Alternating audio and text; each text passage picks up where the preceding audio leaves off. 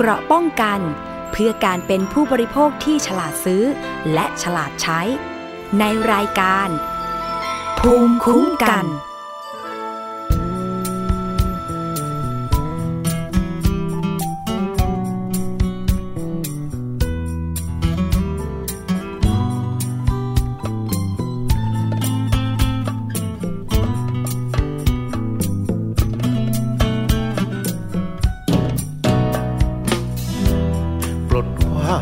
ยใจของวันที่ผ่านมา เลือดและน้ำตา แม้มันจะไหล ไม่ต้องเสียใจ เมื่อสู้แล้วพ่าย ทุรนทุราย กระเสือกกระสนโอ้คนโอ้คน มันช่างโหดร้าย จะเกิดจนตาย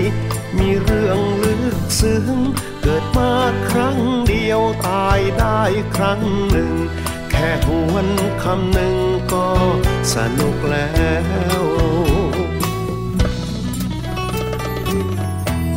ก้าวเดินสำคัญแยกอันตรายจากขวาหรือซ้าย ก็ยังแน่แนวกี่ป่ากี่เขา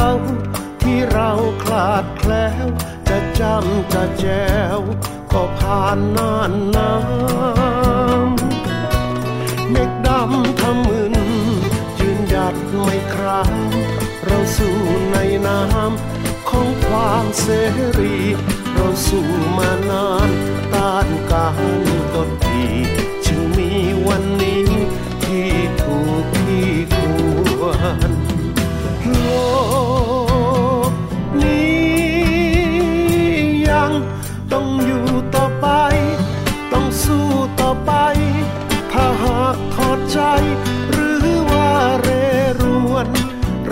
ก็คง ต้องสมต้องเศร้า ใจปวดร้าว มันคร่ำมันครวน พาหัวใจ ให้เหี่ยวให้หวน ชีวิตปั่นป่วน โดยไม่จำเป็น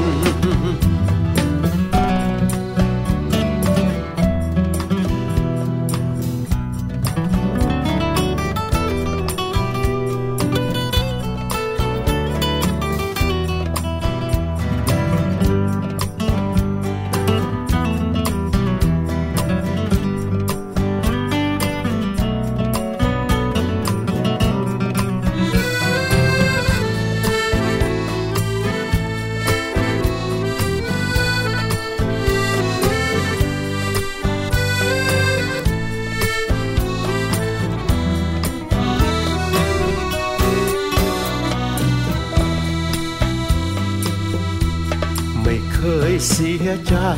ที่ต้องเกิดมา จากการแสวงหา ในสิ่งที่รู้เห็น ผ่านความหนาวร้อน ผ่านความทุกข์เข็น ชีวิตจึงเป็น เช่นบทเรียนรู้ เริ่มเรียนเขียนกลอนมาก่อนบทเพลง เล่นร้องบรรเลงคนได้ สู้จะร้องจะรำทำให้หน้าดู ชีวิตต้องอยู่ ต้องสู้ต่อไป จะร้องจะรำทำให้หน้าดู ชีวิตต้องอยู่ ต้องสู้ต่อไป จะร้องจะรำทำให้หน้าดู ชีวิตต้องอยู่ ต้องสู้ต่อไป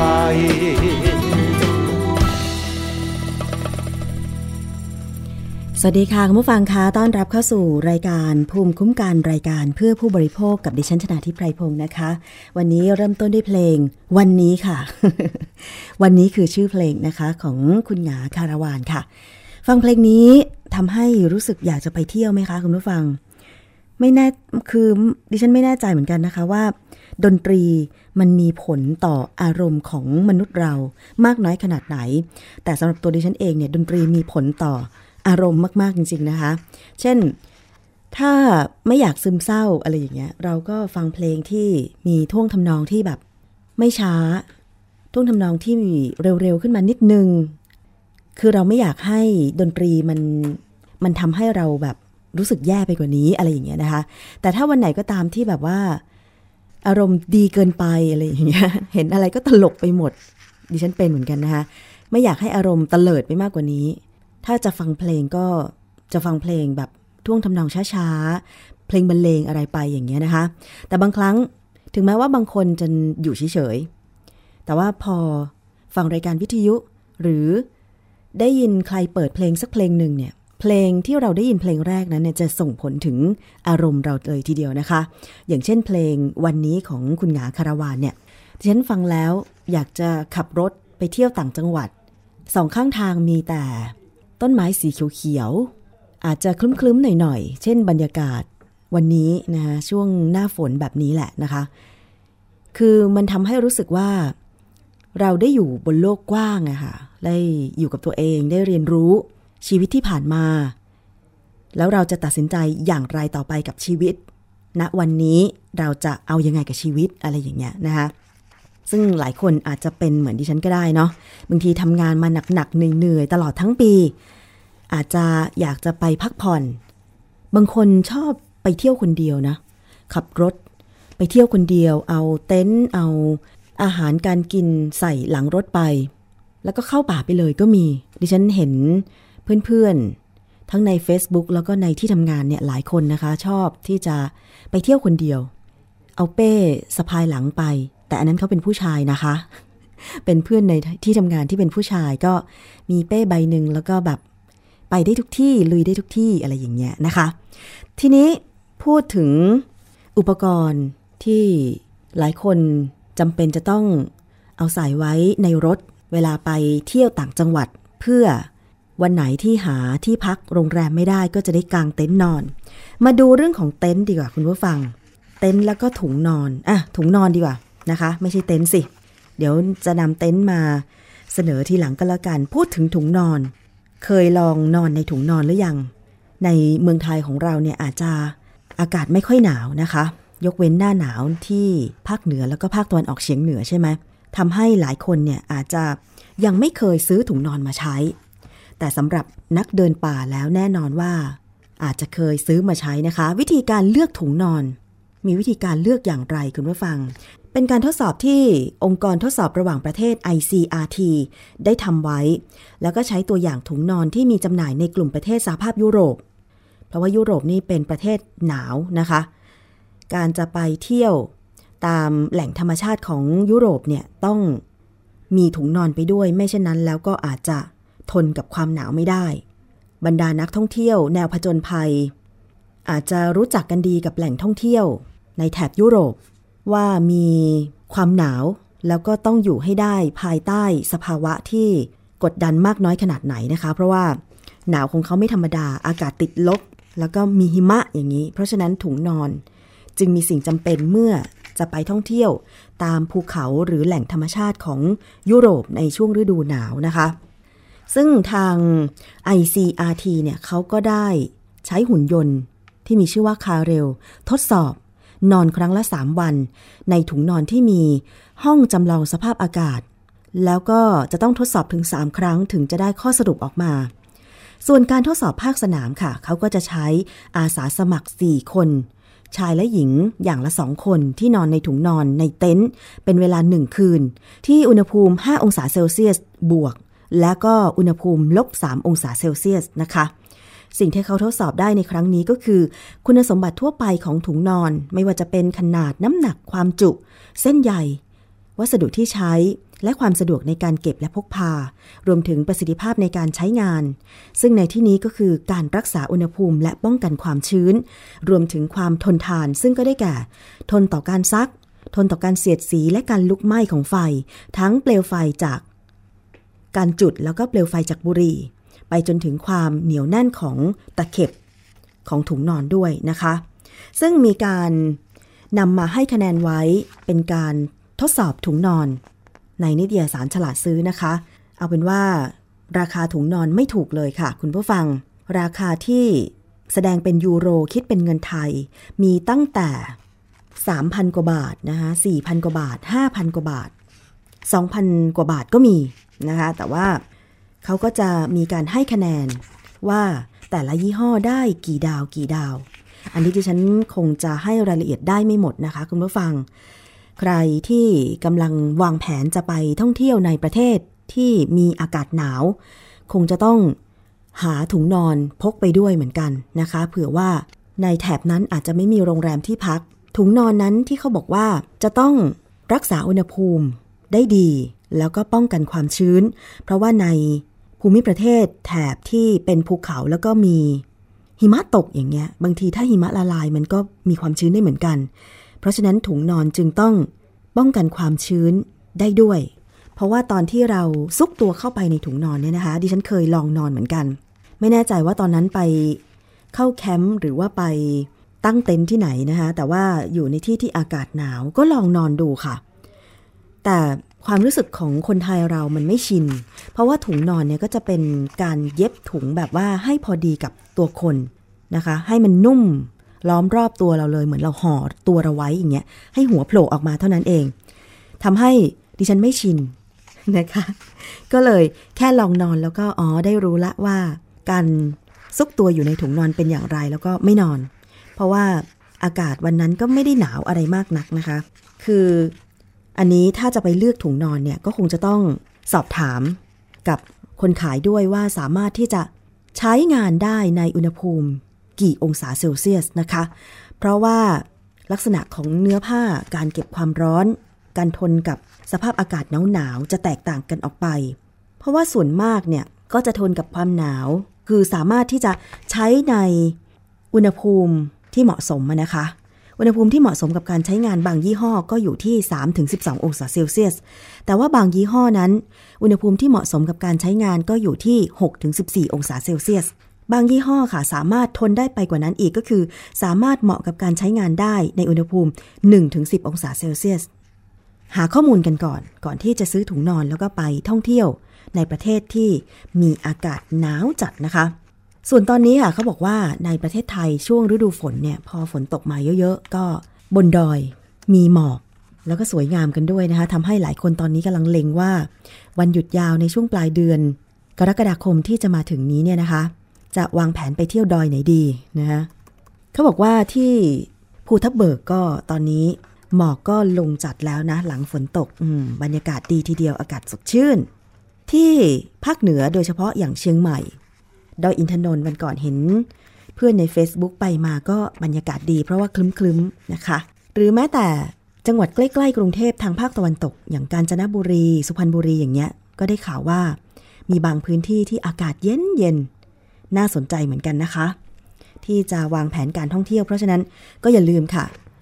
ไม่ว่าจะเป็นการเลือกถุงนอน หรือว่าการเลือกเต็นท์เนี่ยต้องดูให้ดี เพราะบางคน ดิฉันเคยมีเรื่องขำขันเล่าให้ฟังนะคะ จากคนที่รู้จักกันนี่แหละ คือเลือกซื้อเต็นท์เพื่อจะไปกลางนอนตรงดอยที่จังหวัดเชียงใหม่เอ่อม่อนแจ่ม คุณผู้ฟัง แล้วก็ช่วงนั้นเป็นช่วงเดือนธันวาคม เต็นท์ที่เขาเลือกไปกลางเนี่ยนะคะ เป็นเต็นท์ขนาดเล็กอะค่ะ นอนได้คนเดียวก็อึดอัดแล้วแต่จริงๆแล้ว คือถ้าตัวไม่ใหญ่มากนักเนี่ยก็นอนได้ประมาณสองคน แต่มันเป็นเต็นท์ขนาดเล็กคุณผู้ฟัง แล้วเขาก็เล่าให้ฟังว่า ตอนกลางเต็นท์เย็นๆเนี่ยยังไม่มีอะไรเกิดขึ้น เพราะว่าลมก็ยังนิ่งๆอยู่ อากาศก็ยังไม่หนาว แต่พอเลยเที่ยงคืนไปเท่านั้นแหละคุณผู้ฟัง ความที่ม่อนแจ่มตอนนี้เนี่ยไม่ค่อยมีต้นไม้ ออกจะเป็นภูเขาหัวโล้นด้วยซ้ำไปนะคะ พอตกดึกมาลมแรงมากนะคะ ลมแรงไม่พอ น้ำค้างลงจัดอีก คือแบบ ถ้าอยู่ข้างนอกเต็นท์แล้วแบบ ไม่ได้สวมหมวก คืออาจจะทำให้เป็นหวัดได้เพราะว่าน้ำค้างมันลง หัวเปียกไปหมดเลยนะคะ เขาบอก คือพอลมแรงน้ำค้างลงจัด นอนอยู่ในเต็นท์ไม่ถึงตีสองอะค่ะ คุณผู้ฟังแทบจะนอนไม่ได้เลย เพราะว่าลมมันพัดจนเต็นท์ที่เอา เหล็กอะไรยึดเต็นท์ไว้เนี่ยแทบจะเอาไม่อยู่นะคะ แล้วน้ำค้างลงเขาบอกน้ำค้างลงอย่างกับฝนตก คือมันเปียกไปหมดเลย มันซึมเข้ามาในในเต็นท์หมดเลยทำให้นอนไม่ได้จึงต้องไปอาศัยนอนกับเพื่อนๆที่ซื้อเต็นท์ที่มีโครงสร้างแข็งแรง และเต็นท์ขนาดใหญ่มากกว่า สามารถนอนได้ประมาณ 4 คนอะไรอย่างเงี้ยนะคะ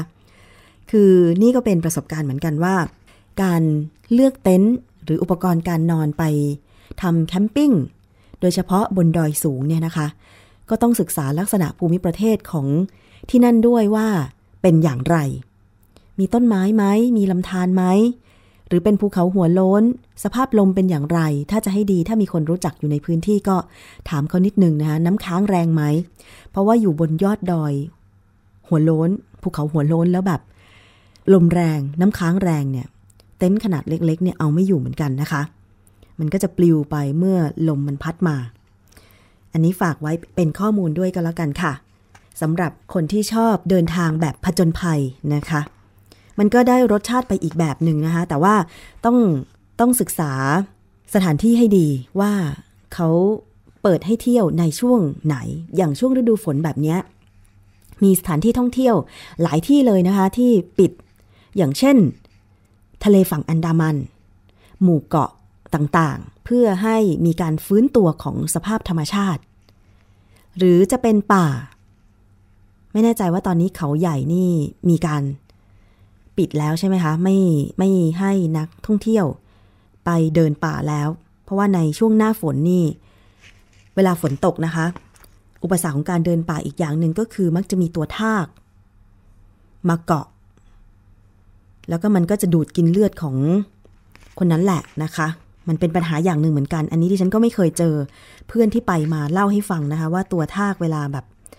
มันเกาะนี่บางทีเราไม่รู้ตัว มันค่อยๆ กระดืบกระดืบกระดืบอยู่ที่ขาของเราบางที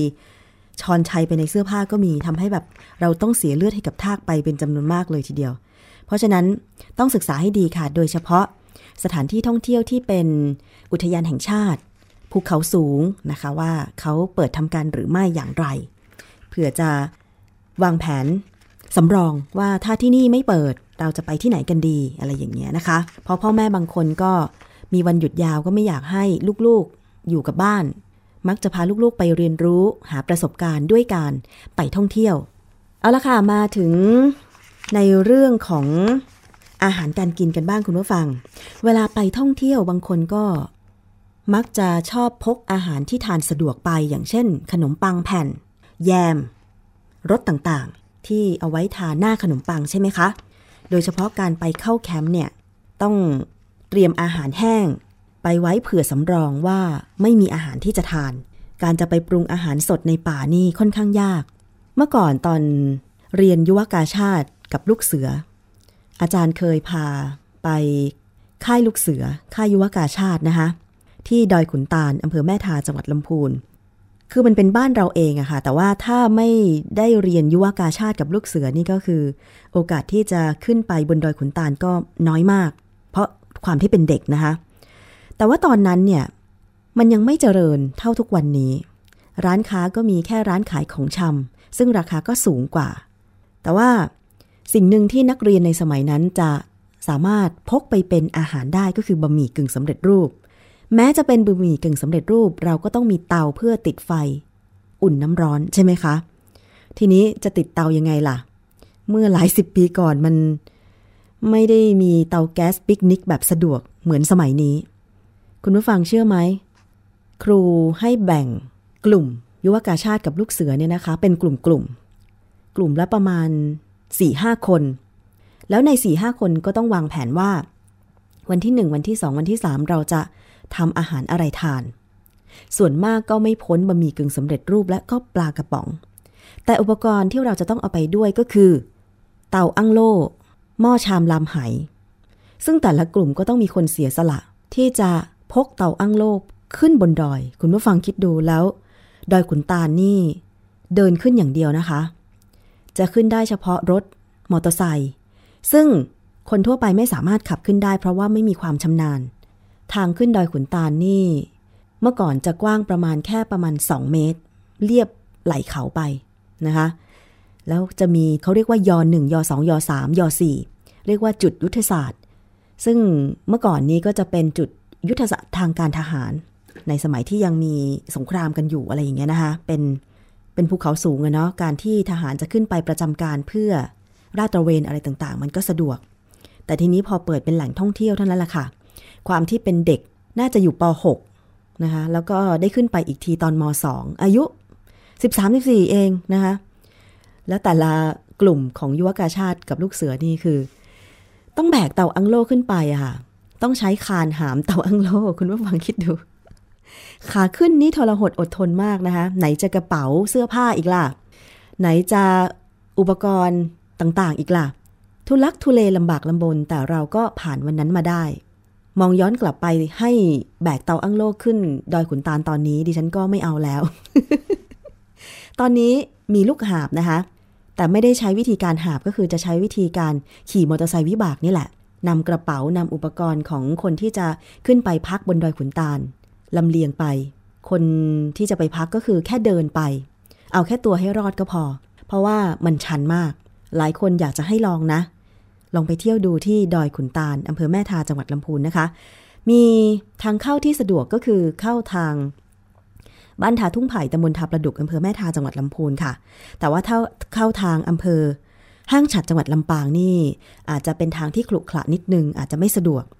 แต่ถ้าเข้าทางอำเภอแม่ทาลำพูนเนี่ยสะดวกมากนะคะ เอารถไปจอดไว้ตรงที่ทำการอุทยานแล้วก็ว่าจ้าง ลูกหาบนำสิ่งของขึ้นไปอย่างบ้านพัก เพราะว่าตอนนี้เนี่ย เขาก็มีบ้านพักที่ปรับปรุงดูสวยงาม แล้วก็มีลานกางเต็นท์ให้ด้วย แต่เขาก็จะมีเต็นท์บริการนะคะ โดยเจ้าหน้าที่อุทยานเอง หรือถ้าใครอยากจะเอาเต็นท์ของตัวเองไปด้วยก็มีลานให้กางเต็นท์นะคะ แต่ต้องสำรองห้องพัก ทางเว็บไซต์ของกรมอุทยานแห่งชาติมั้งคะ เพราะว่าเขาจะไม่เปิดให้ walk in เข้าไปจองห้องพักที่ทำการอุทยานนะคะ เพราะเขาจะต้องมีการบริหารจัดการล่วงหน้า อย่างช่วงหน้าหนาวนี่มีคนจองเต็มเลย ช่วงหน้าฝนอาจจะไม่ค่อยเท่าไหร่ ถือว่าอาจจะเป็นโอกาสดี แต่ระวังนิดนึงค่ะว่าการขับรถขึ้นเขา ที่จะขึ้นไปที่ทำการอุทยาน ถึงแม้ว่าจะไม่ชันมากนักเนี่ยแต่ก็ควรระมัดระวัง ขนาดไม่ชันนะคุณผู้ฟัง ดิฉันไปกับน้องชายซึ่งขับรถกระบะ แต่ว่าสามารถปรับเปลี่ยนเป็นโฟวิลได้เนี่ย ก็เอาเรื่องเหมือนกันนะคะลองไปเปิดประสบการณ์ใหม่ที่ดอยขุนตาลอำเภอแม่ทาจังหวัดลำพูนดู ไม่ค่อยจะโฆษณาเลยเนาะก็อยากจะบอกกล่าวอะค่ะ เพราะหลายคนบอกว่า เออ ไม่คิดนะว่าลำพูนเนี่ยมีดอยที่ต้องมีการเดินป่าแบบนี้ด้วยเหรออะไรอย่างเงี้ย เพราะบางคนก็ไปคิดว่าอาจจะเป็นที่เชียงราย เชียงใหม่ แต่ว่าบนดอยแถวเชียงรายเชียงใหม่เนี่ยอาจจะเป็นบนดอยที่สะดวกสบายแล้วไง อย่างดอยอินทนนท์เนี่ยไม่ต้องเดินขึ้นใช่ไหมคะ เอารถขึ้นไปได้เลยทางก็สะดวกสบาย ดอยผาตั้งที่ จังหวัดเชียงรายเนี่ยดิฉันก็ไปมาแล้วก็คือ มันก็เป็นการขับรถขึ้นดอย เพียงแต่ว่าหมู่บ้านที่อยู่บนดอยนั้นเนี่ยต้องเดินขึ้นไปเอารถจอดไว้ตรงลานที่เขากำหนดไว้เท่านั้นเองนะคะต้องเดินขึ้นไปตรงจุดชมวิวเท่านั้นเอง แต่ถ้าไปดอยขุนตาลเนี่ย คุณต้องเดินเป็นระยะทางหลายกิโลเมตร กว่าจะขึ้นไปถึงบ้านพักนะคะ เปิดประสบการณ์ได้อีกแบบหนึ่งเลยทีเดียว แต่ว่าต้องฟิตร่างกายดีๆ คนที่อาจจะสูงอายุหน่อยอาจจะเดินยัง ไม่คล่องหรือว่าอาจจะเหนื่อยไม่ไหวก็เป็นได้นะคะโดยขุนตาลเหมาะกับหนุ่มสาววัยไม่เกินสัก 45อะหรือถ้าใครแข็งแรง ฟิตอยู่เป็นประจำนะคะ ออกกำลังกายเป็นประจำอาจจะแม้อายุ 60 ก็ไม่หวัน่น ก็สามารถเดินขึ้นไปได้เรื่อยๆ เหนื่อยก็พักอะไรอย่างนี้ก็ได้นะคะ พูดถึงอาหารที่นิยมนำไปทานเวลาไปท่องเที่ยวในป่าหรือว่าไปตั้งแคมป์ ก็คือขนมปังกับแยมรสต่างๆ แยมรสผลไม้รสถั่วรสโน่นรสนี่ แต่ว่าคุณเคยคิดไหมว่า ถ้าคุณทานแยมเหล่านั้นติดต่อกันหลายๆวัน ด้วยความที่อาจจะหาอาหารลำบากในป่า เคยคิดไหมว่ารสชาติหวานๆของแยมเนี่ย มันมีน้ำตาลอยู่ในปริมาณเท่าไหร่ กี่เปอร์เซ็นต์ นอกจากน้ำตาลแล้วมีส่วนผสมอะไรอีกบ้างมีการนำข้อมูลเปรียบเทียบความหวานสารพัด ของอาหารที่ใช้ทาบนขนมปัง ที่บอกว่าอาหารที่ใช้ทาบนขนมปัง เพราะว่าไม่ได้มีเฉพาะแยมรสผลไม้เท่านั้นนะคะ มันจะมีเนยถั่วที่ที่คนต่างชาติชอบกินใช่ไหมคะ แต่ว่าดิฉันเคยชิมแล้ว รู้สึกว่าไม่ถูกปากสักเท่าไหร่ ขอทาเป็น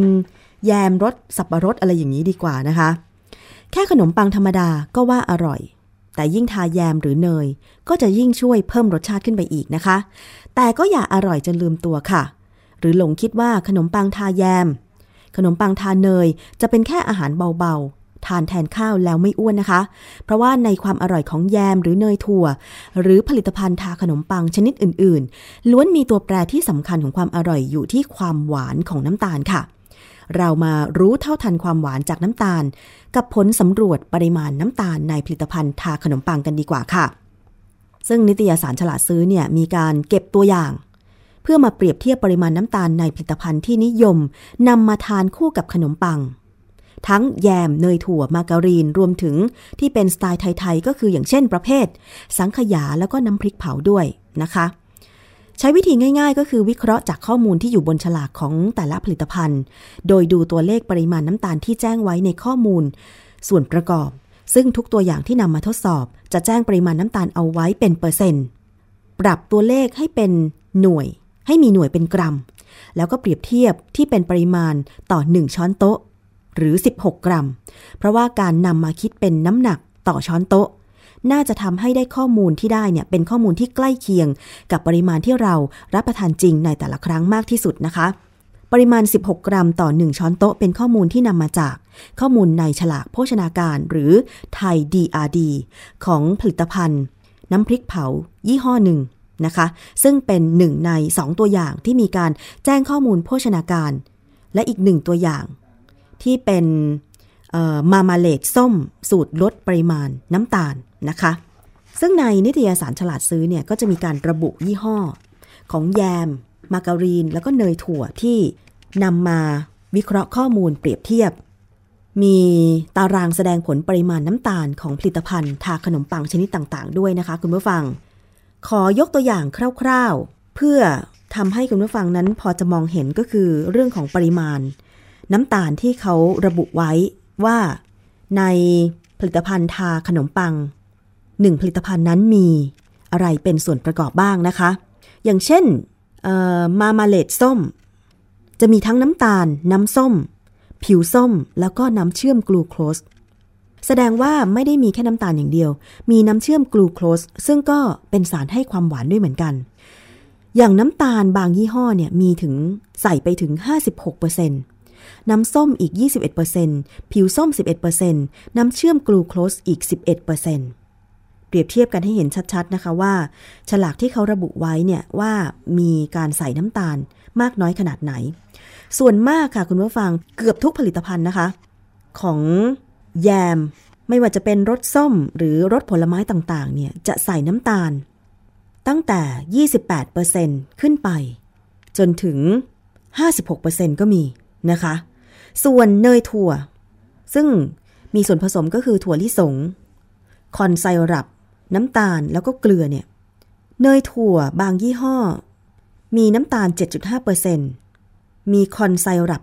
25%นะคะ แล้วก็มีถั่วเป็นส่วนประกอบเนี่ยประมาณ 56 และ 65%อันนี้คุณผู้ฟังสามารถที่จะไปหาอ่านเพิ่มเติมได้ในนิตยสารฉลาดซื้อนะคะ แต่ว่านอกจากการเปรียบเทียบฉลาก ส่วนประกอบของแยมเนยถั่ว แล้วก็มาการีน ผลิตภัณฑ์ทาอาหารต่างๆ แล้วเนี่ย สิ่งที่พบในผลิตภัณฑ์เหล่านี้ก็คือสารกันบูด พบในหลายยี่ห้อหลายตัวอย่างเลยทีเดียวนะคะทำให้เราต้องระวังในการที่จะทานขนมปังทานหน้าต่างๆ เพราะว่าสารกันบูดมีในหลายผลิตภัณฑ์ค่ะ เพราะว่าถ้าลองดูจากผลสำรวจ ในครั้งนี้เนี่ย จะเห็นว่าหลายตัวอย่างมีการใช้สารกันบูด แถมก่อนหน้านี้นะคะ ก็มีการสุ่มสำรวจจากศูนย์วิทยาศาสตร์การแพทย์ และสำนักคุณภาพและความปลอดภัยอาหาร กรมวิทยาศาสตร์การแพทย์ค่ะ สุ่มเก็บตัวอย่างขนมปังหลายชนิดจำนวน 800 กว่าตัวอย่าง ผลออกมาพบว่ามีมากกว่า 600 ตัวอย่างที่พบสารกันบูด อันนี้เฉพาะในขนมปังนะคะ มาดูผลการทดสอบในครั้งนี้กัน สรุปเป็นอย่างไร ซึ่งผลการทดสอบครั้งนี้เขามีการเก็บตัวอย่าง 18 ยี่ห้อ 18 ตัวอย่างด้วยกัน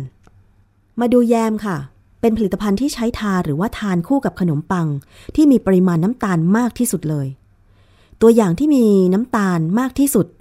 ตามข้อมูลที่แจ้ง ขอเอ่ยชื่อยี่ห้อนิดนึงนะคะ จากการเก็บตัวอย่างนี้ก็คือ Best Foods มามาเลดส้ม ที่มีน้ำตาลอยู่ประมาณ 8.9 กรัม ต่อปริมาณแยม 1 ช้อนโต๊ะ มากกว่า 1 ใน 3 ของปริมาณน้ำตาลที่คนไทยควรจะบริโภคใน 1 วัน คือไม่เกิน 24 กรัม ถ้าเทียบจากเกณฑ์ที่ทางผู้ทดสอบใช้ แต่จริง ๆ แล้วเนี่ย วิธีการในการทานของแต่ละคนก็จะแตกต่างกันออกไป บางคนอาจจะชอบทาแยมมากๆนะคะ บางคนก็อาจจะไม่ชอบทาแยมมากๆ อันนี้ก็ขึ้นอยู่กับ แต่ละคนมีวิถีในการปฏิบัตินะคะ เพราะฉะนั้นก็ต้องคำนวณกันให้ดี ว่าจะเลือกกินแบบไหน เพื่อให้ได้ปริมาณน้ำตาลที่พอดีกับความต้องการของร่างกาย ไม่มากเกินไปนะคะ ส่วนตัวอย่างแยมยี่ห้ออื่นๆ ก็มีปริมาณน้ำตาลที่ใกล้เคียงกัน เฉลี่ยอยู่ที่ 5-8 กรัมต่อแยม 1 ช้อนโต๊ะ อันนี้ต่อแยม 1 ช้อนโต๊ะนะคะ คุณผู้ฟัง แยมที่สำรวจทั้งหมดเป็นแยมผิวส้ม หรือเรียกว่ามามาเลด ก็อย่างที่บอกไป ส่วนเนยถั่วที่สำรวจค่ะ เหมือนจะดูไม่น่าหวานมาก แต่ก็พบน้ำตาลในปริมาณที่สูงเช่นกัน ตัวอย่างที่พบมากที่สุดนะคะ ขอเอ่ยชื่อ นัดเกาโกโก้ และเฮเซลนัทครีม พบปริมาณน้ำตาลประมาณ 8.16 กรัม ต่อปริมาณตัวอย่าง 1 ช้อนโต๊ะ หรือ 1 ใน 3 ของปริมาณน้ำตาลที่คนไทยควรรับประทานใน 1 วันจำไว้นะคะคุณผู้ฟัง ปริมาณความหวานหรือน้ำตาลที่คนไทย ควรบริโภคใน1วันไม่ควรเกิน 24 กรัม แต่ถ้าไปดูฉลากของอาหารกระป๋องหรืออาหารที่เราทานเข้าไปแล้วเนี่ยมันมีเท่าไหร่ ต้องคำนวณให้ดีว่าวันนั้นเราจะทานอาหารหวานได้อีกเท่าไหร่นะคะ มีข้อสังเกตที่น่าสนใจค่ะ เนยถั่วบางผลิตภัณฑ์ มีน้ำตาลไม่มาก หรือไม่มีเลยบนฉลาก แต่ความจริงไม่ใช่นะคะ เพราะว่าเนยถั่วนิยมใช้ สารให้ความหวานชนิดอื่นแทนน้ำตาล ซึ่งที่พบก็คือคอนไซรัปเป็นสารให้ความหวานที่ทำมาจากแป้งข้าวโพดนะคะ ว่ากันว่าให้ความหวานมากกว่าน้ำตาลทรายด้วย แถมร่างกายดูดซึมเอาไปใช้ได้ง่ายกว่าน้ำตาลทราย แต่ในบ้านเราเนี่ยไม่นิยมใช้เพราะว่ามีราคาแพงกว่าน้ำตาลทราย ที่ทำมาจากอ้อยค่อนข้างมาก แสดงว่าคอนไซรัปนี่จะมีประสิทธิภาพ หรือจะมีคุณภาพดีกว่า เพราะว่าร่างกายเราสามารถดูดซึมไปใช้ไม่ ไม่ทำให้น้ำตาล ตกค้างในเลือดใช่ไหมคะความนิยมต่อเนยถั่วในบ้านเรายังมีค่อนข้างน้อยค่ะ จึงทำให้ผลิตภัณฑ์ทั้งหมดที่สำรวจ เป็นผลิตภัณฑ์ที่นำเข้า ซึ่งส่งผลให้แต่ละตัวอย่างมีราคาค่อนข้างสูง ง่ายๆก็คือคนไทยไม่นิยม กินเนยถั่ว ขณะดิฉันเองเคยลองชิมแล้วแบบรสชาติมันไม่ถูกปากนะคะ สังขยา มีการนำมาวิเคราะห์เช่นกันนะคะสำรวจหนึ่งยี่ห้อสองรสชาติค่ะ ทั้งกลิ่นใบเตยแล้วก็กลิ่นวานิลา เขาเอ่ย ชื่อยี่ห้อก็แล้วกันนะคะ สังขยาเอ็มพายสังขยาค่ะ มีปริมาณน้ำตาลของทั้งสองรสที่เท่ากันก็คือ 2.89 กรัมต่อปริมาณตัวอย่าง 1 ช้อนโต๊ะ หรือ 1 ใน 4 ของปริมาณน้ำตาลที่ควรได้รับในแต่ละวันอะอันนี้เป็นข้อมูลโดยสรุปของผลการทดสอบจากนิตยสารฉลาดซื้อ เรื่องของการทดสอบแยม เนย เนยถั่ว มาการีน แล้วก็สังขยา ซึ่งไม่ว่าคุณจะทาขนมปังด้วยหน้าอะไรก็อย่าลืม ความจริงข้อหนึ่งนะคะ ว่าขนมปังก็มีความหวานเช่นกัน ยกตัวอย่างข้อมูลโภชนาการของผลิตภัณฑ์ขนมปังยี่ห้อฟาร์มเฮาส์ทั้งแบบธรรมดาแล้วก็โฮลวีตบอกไว้ว่ามีปริมาณน้ำตาลอยู่ 3 กรัม ต่อขนมปัง 2 แผ่นก็คือ 50 กรัม ลองนำไปเป็นข้อมูลไว้ใช้คำนวณดูนะคะ ว่าเวลาคุณจะทานขนมปังด้วยการทาหน้าต่างๆ เหล่านี้เนี่ย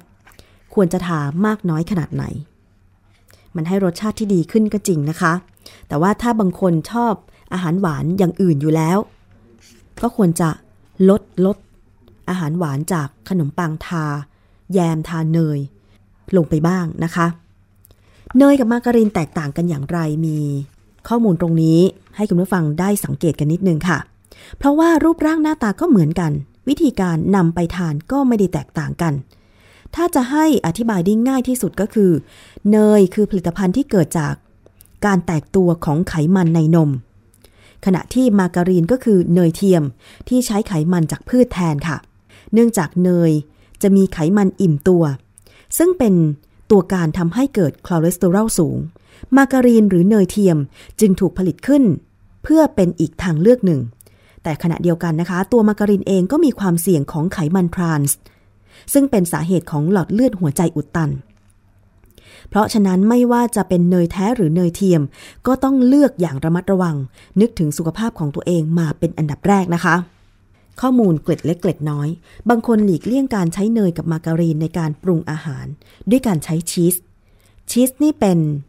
โปรตีนนะคะ เพราะว่าทำมาจากนม ดิฉันเคยดูสารคดีเกี่ยวกับการทำชีส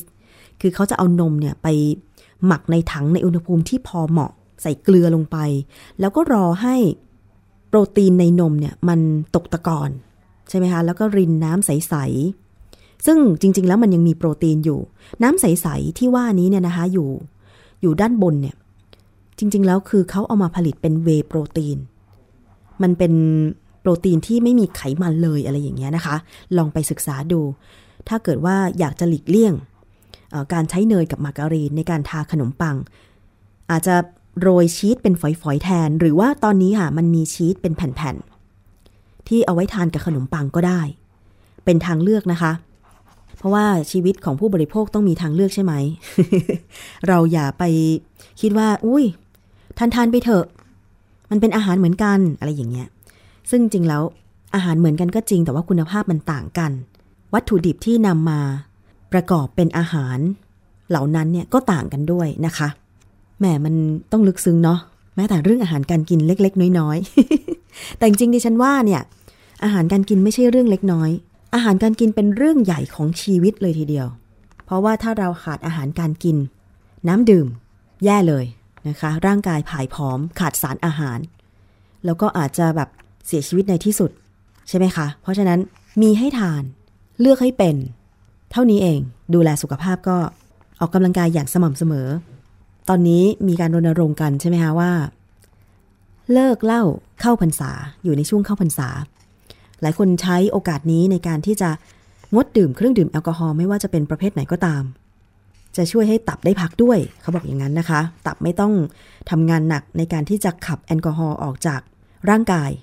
มีข้อมูลเพิ่มเติมอีกนิดนึงเกี่ยวกับเรื่องอาหารค่ะ เขาบอกว่าอาหารต้องมาก่อน จะสังเกตเห็นว่าตอนนี้เนี่ยมี แหล่งจำหน่ายอาหาร นอกจากตลาดสดแล้วเนี่ยก็ยังมีห้างขนาดใหญ่ที่จำหน่ายอาหารสดด้วย เรียกว่า modern trade นะคะ ตอนนี้ modern trade ต่างๆ ก็ปรับตัวขนาดใหญ่เลย เพราะว่าเชื่อว่าผู้บริโภคส่วนใหญ่ ก็ยังคงต้องพึ่งพากับระบบอาหารที่อยู่ในมือของกลุ่มห้างขนาดใหญ่ต่อไปค่ะ เพราะว่าวิถีการกินใช่ว่าจะเปลี่ยนกันได้ง่าย แต่ก็อีกนั่นแหละ ไม่ใช่ว่าจะเปลี่ยนไม่ได้เสียทั้งหมดนะคะ ยังโชคดีที่ผู้บริโภคยังมีทางเลือกอยู่บ้าง เพื่อไม่ให้ผู้ค้ารายเล็กรายน้อยต้องหายไป คือเมื่อก่อนเวลาจะไปซื้ออาหารสด ไม่ว่าจะเป็นเนื้อหมูนะคะปลา ผักผลไม้ต้องไปที่ตลาดสดเท่านั้นใช่ไหมคะ แต่ว่าในปัจจุบันเนี่ยบางคนต้องเอารถไปซื้ออาหารด้วยเพราะว่าต้องขนกลับมาเยอะๆเผอิญว่าตลาดไม่ได้จัดที่จอดรถให้จอดรถลำบาก เมื่อเปรียบเทียบกับห้างขนาดใหญ่ ที่เขามีที่จอดรถให้ สะดวกสบายก็เลยไปเลือกซื้ออาหารสดที่ในห้างขนาดใหญ่นั้น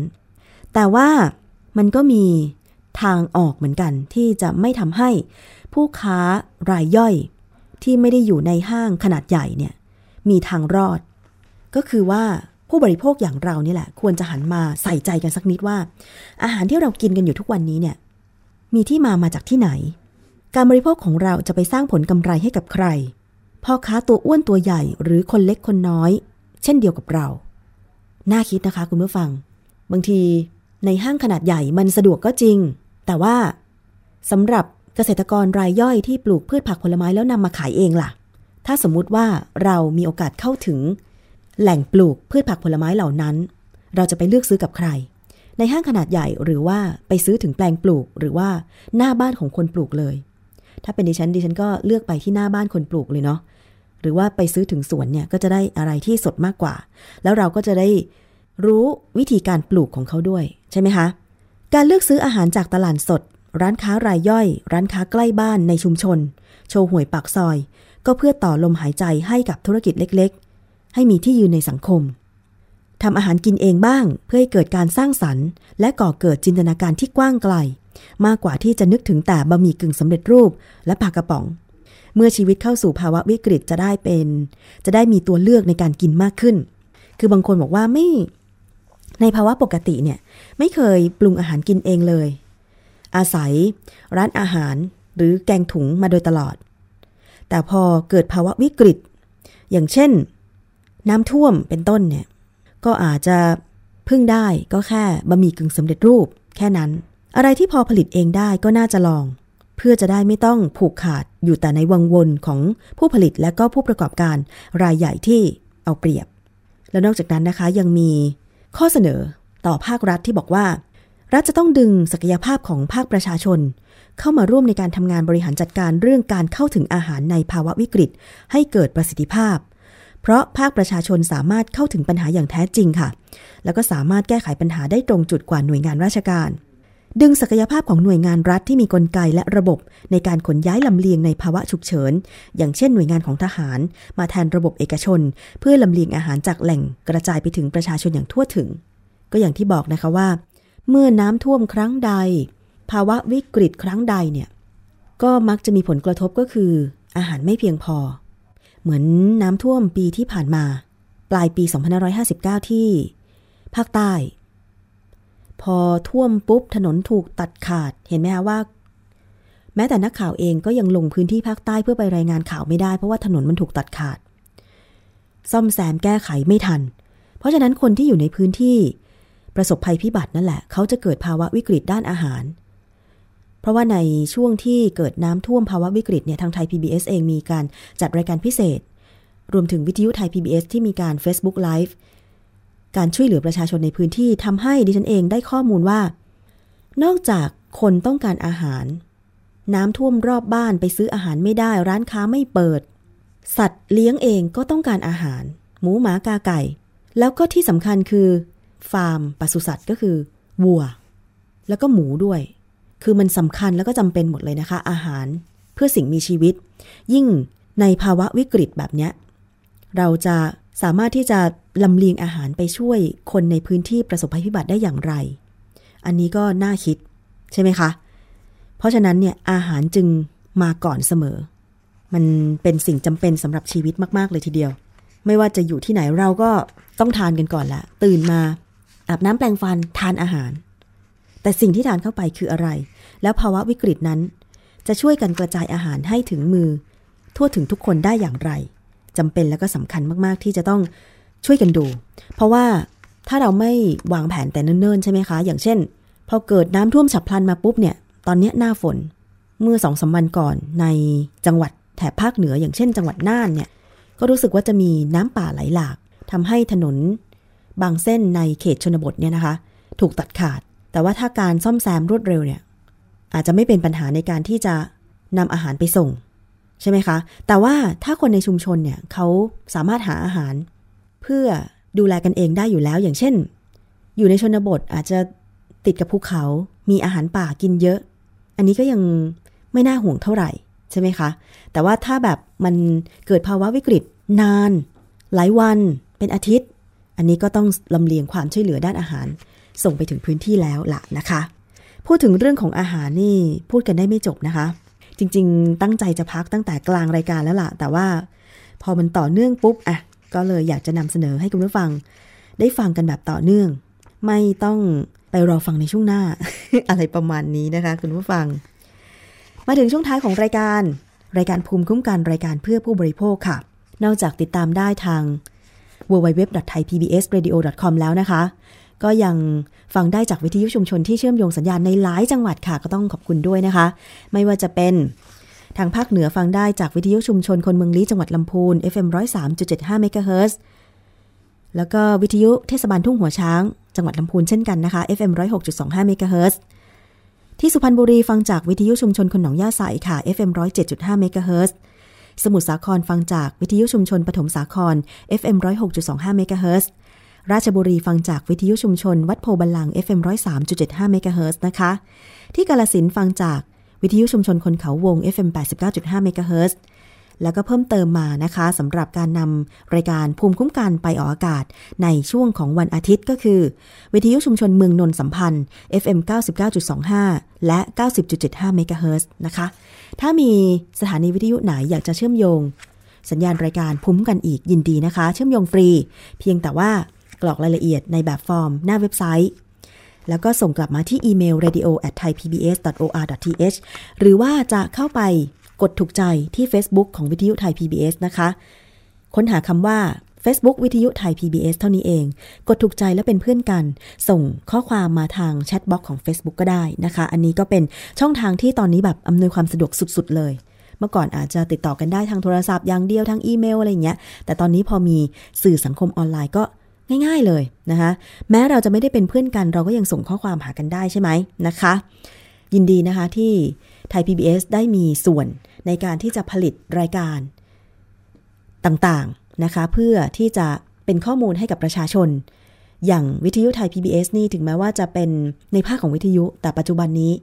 มันมีภาพมีคลิปอะไรมานำเสนอเยอะเลย ติดตามได้ทาง facebook.com/thaipbsradiofan นะคะ เอาละค่ะมาถึงช่วงท้ายนี้มีเพลงฝากทิ้งท้าย ให้ฟังแบบสบายๆ กับการทำงานในวันนี้ทั้งวัน แล้วก็ขอให้มี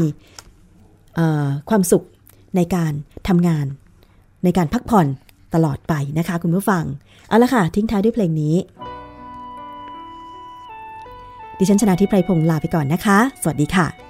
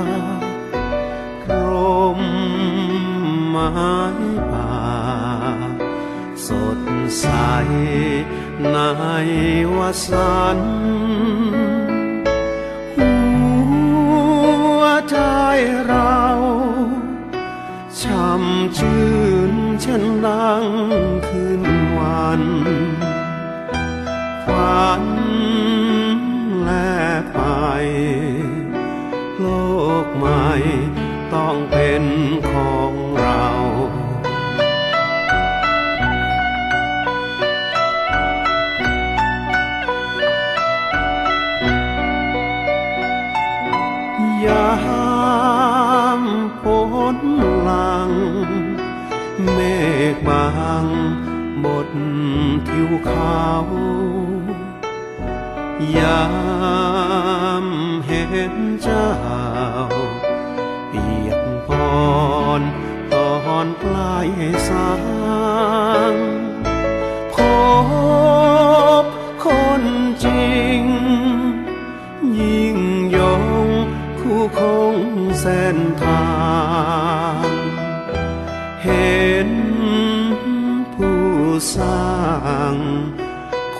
ทรงจำมิเลือน